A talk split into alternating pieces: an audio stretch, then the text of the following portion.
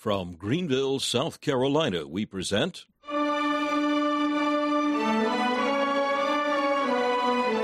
Let the Bible Speak.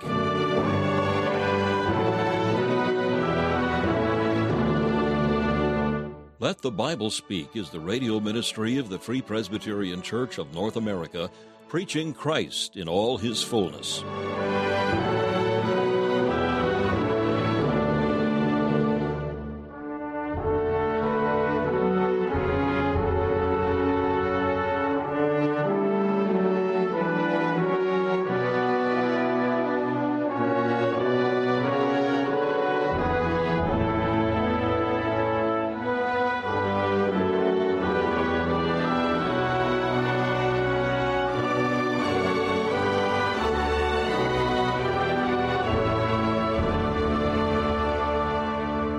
We're delighted that you've joined us for another broadcast of Let the Bible Speak.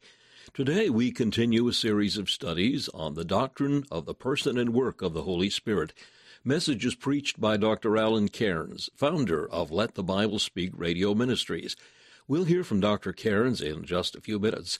First of all, we invite you to enjoy this devotional thought taken from the pen of the great 19th century preacher Charles Haddon Spurgeon found in his collection called Faith's Checkbook. Our devotional for today is called Rest on a Promise. The text is Genesis 28, verse 13. The land whereon thou liest, to thee will I give it. No promise is of private interpretation. It belongs not to one saint, but to all believers. If, my brother, thou canst in faith lie down upon a promise, and take thy rest thereon, it is thine. Where Jacob lighted and tarried and rested, there he took possession.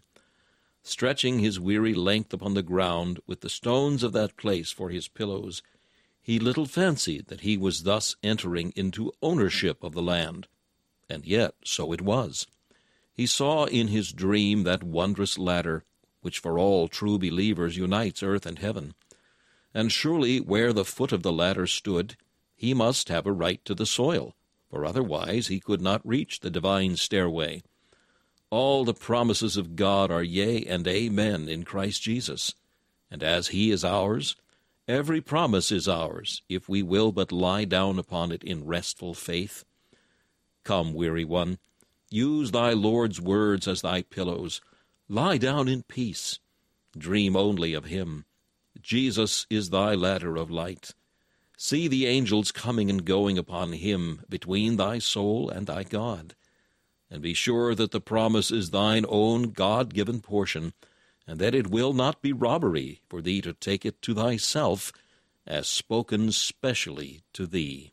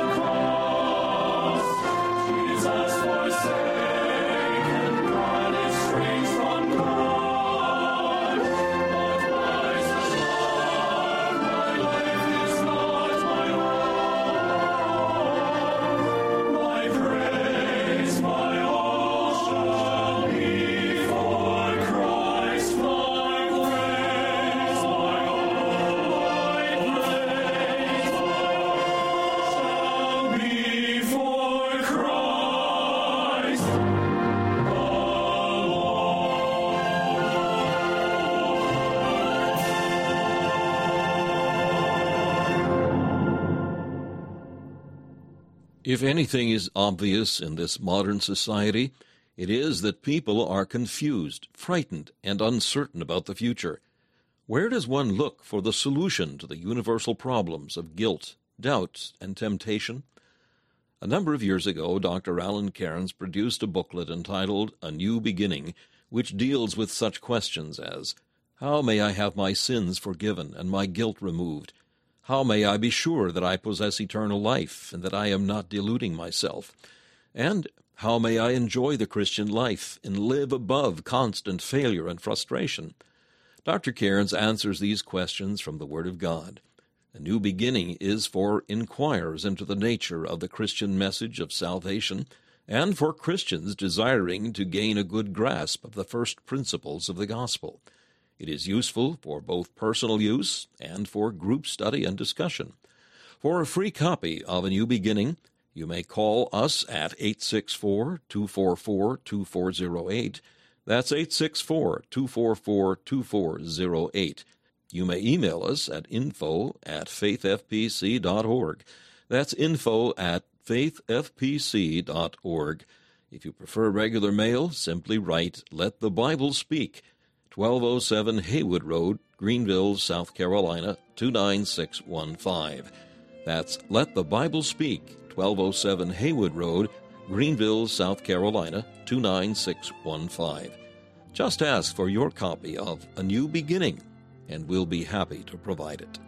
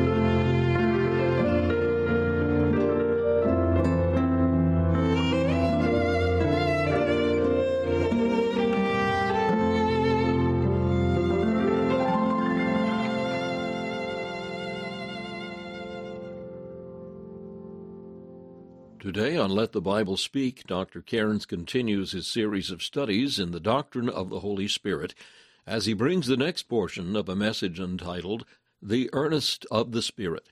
The text is Ephesians chapter 1 verse 14, where the apostle Paul speaks of the Holy Spirit as the earnest of our inheritance until the redemption of the purchased possession. In his introduction to the message, Dr. Cairns drew from the first three chapters of Ephesians, which describe the Christian's wealth, or what the believer has in Christ. In doing so, he defined the term earnest as it applies to the Holy Spirit's relationship in the Christian's life. This word speaks of the Christian's partial entrance into this great wealth, of which the Holy Spirit is the chief part. Now, Dr. Cairns continues this message The Earnest of the Spirit. If you read many modern translations of the Bible.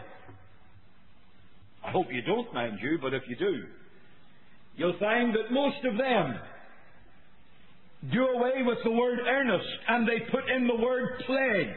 The Holy Spirit is the pledge of our inheritance. And at first sight it would appear that that was an improvement on the authorized version. At first sight. But it's a mistake. Because while the words sound the same, in the New Testament, it is a very special kind of pledge. And it is an earnest. Now, what's the difference between an earnest and a pledge? Well, let me give you an example from the portion we have read, and then I'll give you an example from modern life. Right. Judah owed a kid of the flocks. He gave a pledge. What was his pledge? His pledge was his signet, his bracelet, his staff. And when the kid of the flocks would be brought along and pebbed, he expected to redeem his pledge and take it back. In modern life, say you contract a bargain. Say, for instance, you're going to purchase a van or a car or something like that. And uh, it's not ready for delivery today, but you're coming back in a month's time, or maybe you're going to be out of the country for a month or something. You say, I want that car. Right. It's going to cost $10,000. There is a $1,000 deposit. That's an earnest. When you come to pay the rest, you do not receive the $1,000 back. It is part of the payment. It is the first payment, the down payment, the deposit, the earnest that promises that the rest is coming. The difference then between a pledge and an earnest is very, very simple, but nonetheless, it is very far reaching. Now, here in our text, the Holy Spirit is not just the pledge, He is a pledge. But He is that special kind of pledge who is the down payment, the deposit, the first part of the entire payment. He is the earnest of our inheritance. And I want us to think of him as such for a minute or two this morning. As we think of the earnest of our inheritance, there are just three very, very simple things that uh, this word teaches us about the Christian's great wealth. First of all, when I think of the earnest, it speaks of the Christian's partial entrance into his great wealth. The earnest is just part payment. The first payment. Now let's just let that sink in for a minute. When God saves a man, when God gives him the Holy Spirit in his heart, he puts that man into a real, though partial, enjoyment of his inheritance in Christ. In Romans 8:23 we read the Spirit being called the first fruits of our inheritance. He's the first fruits. That word actually translates two Old Testament Hebrew words.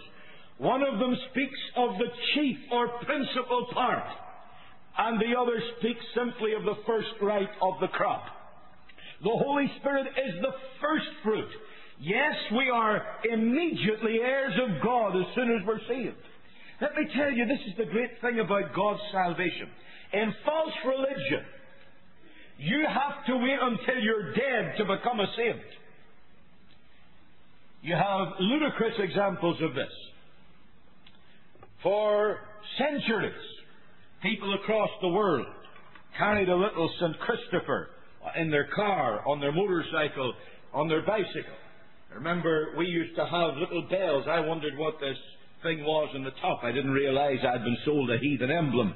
And every, when you're going along on your bicycle, you used to, didn't have claxons or hooters or horns. You, you had this little bell. And, uh, on the top of it, I well remember, was this thing. And when I found out and looked through the Latin inscription, can you imagine Latin on a child's bicycle bell? Well, when I got through that, and proved that uh, going to school wasn't altogether in vain, I found that it was St. Christopher. He was in the handlebars of my bicycle to make sure that if I hit a truck, the truck would come off worse. You see, he's the patron saint of all travellers. He was declared by the Pope of Rome to be a saint. So everybody knew he was a saint. That's until about 20 years ago. And then they discovered that St. Christopher not only wasn't a saint, but St. Christopher never even existed. So they had to drop him off the calendar. And uh, there are a few others like St. Philomena and uh, others like that. And uh, a thousand years after you're dead, they'll declare you a saint. You know, that's false religion. As soon as a man gets saved, God declares him a saint. As soon as he gets saved. You don't have to wait until after you're dead to enter into the inheritance of the saints of God.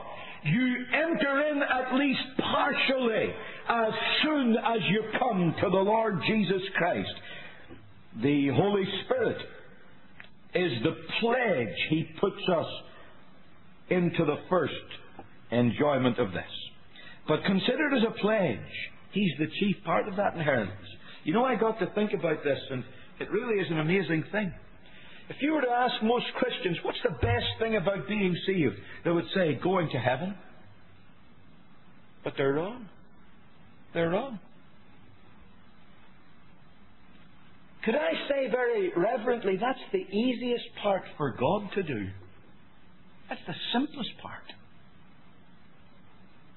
After all, when a man has been regenerated, when a man has been justified, when a man has been vitally united to Christ, surely it should be a simple matter then for God to bring him to heaven.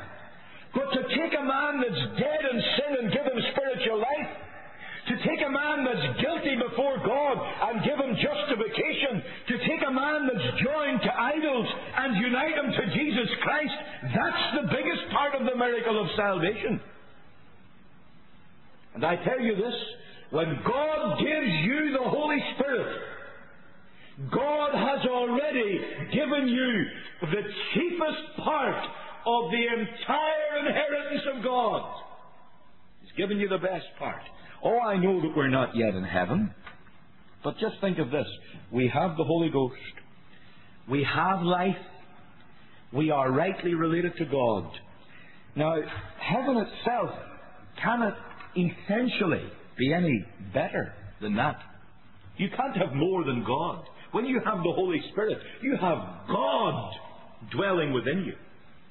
When you have life, you are vitally, personally united to Christ. You can't essentially have anything better than that. When you think of this, as a pledge, the Holy Spirit is the chief part of our inheritance. But, as I say, we only now have a partial ability and a partial capacity to enjoy what we have in Christ. Therefore, considered as an earnest, as the down payment, we can say the Holy Spirit not only gives us a foretaste of what is to come. You see, here we are, conformed to the image of Christ, but partially.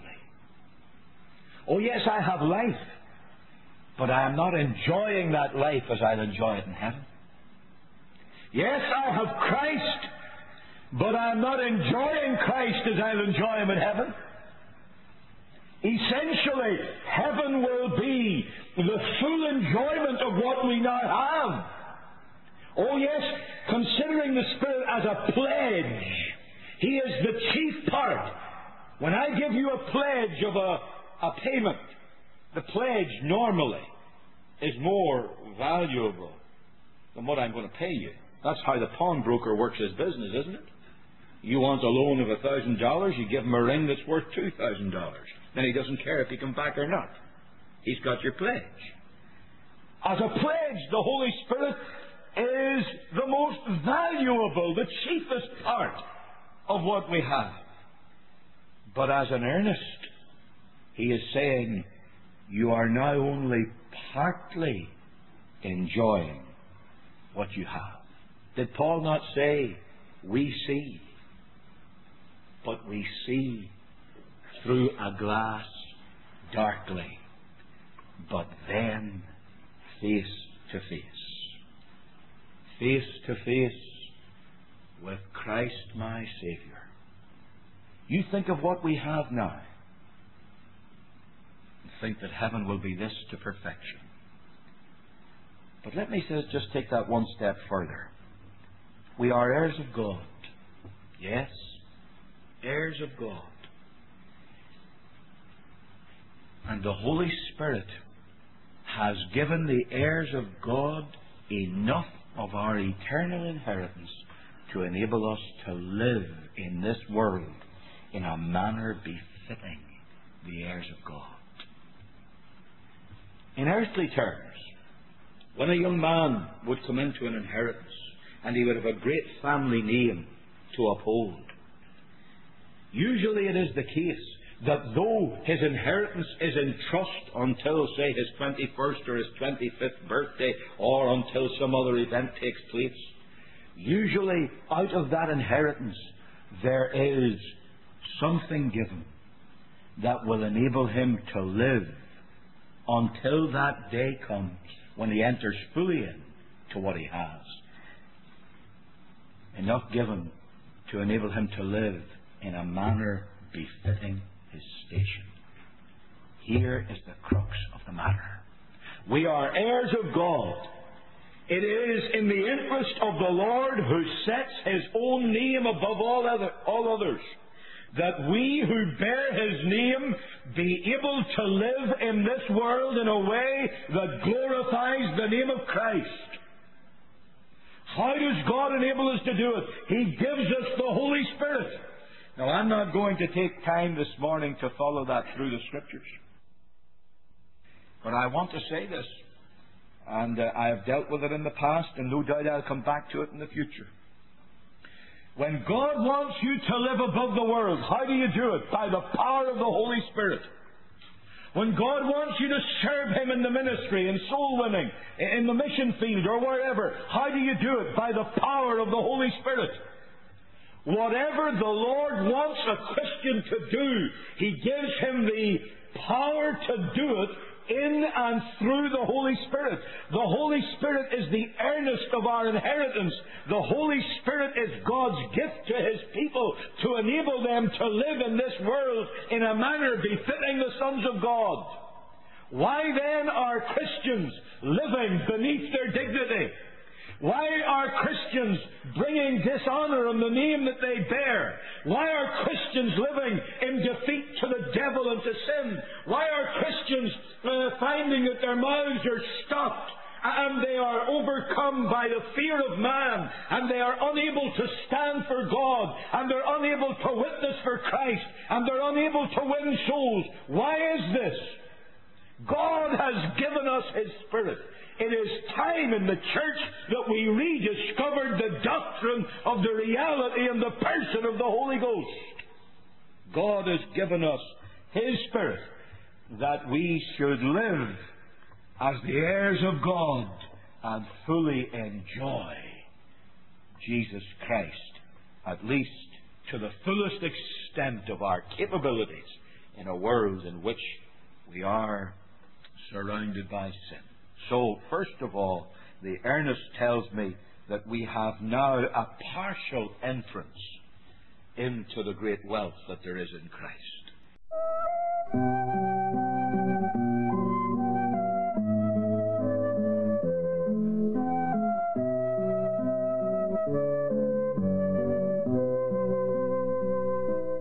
You've been listening to Let the Bible Speak the radio ministry of the Free Presbyterian Church of North America. We hope you've enjoyed and benefited from today's program. We're here as your servants for Christ's sake. If we can be of any further help to you in the things of the Lord, we invite you to contact us. Our mailing address is Let the Bible Speak, 1207 Haywood Road, Greenville, South Carolina, 29615. That's Let the Bible Speak, 1207 Haywood Road, Greenville, South Carolina 29615. If you wish, you may call us at 1 864 244 2408. That's 1 864 244 2408. Our email address is info at faithfpc.org. That's info at faithfpc.org. If you would like to learn more about the Free Presbyterian Church of North America, we invite you to visit our website, www.fpcna.org. That's www.fpcna.org. This is Charles Kelsch saying thank you for listening and inviting you to join us again as we let the Bible speak.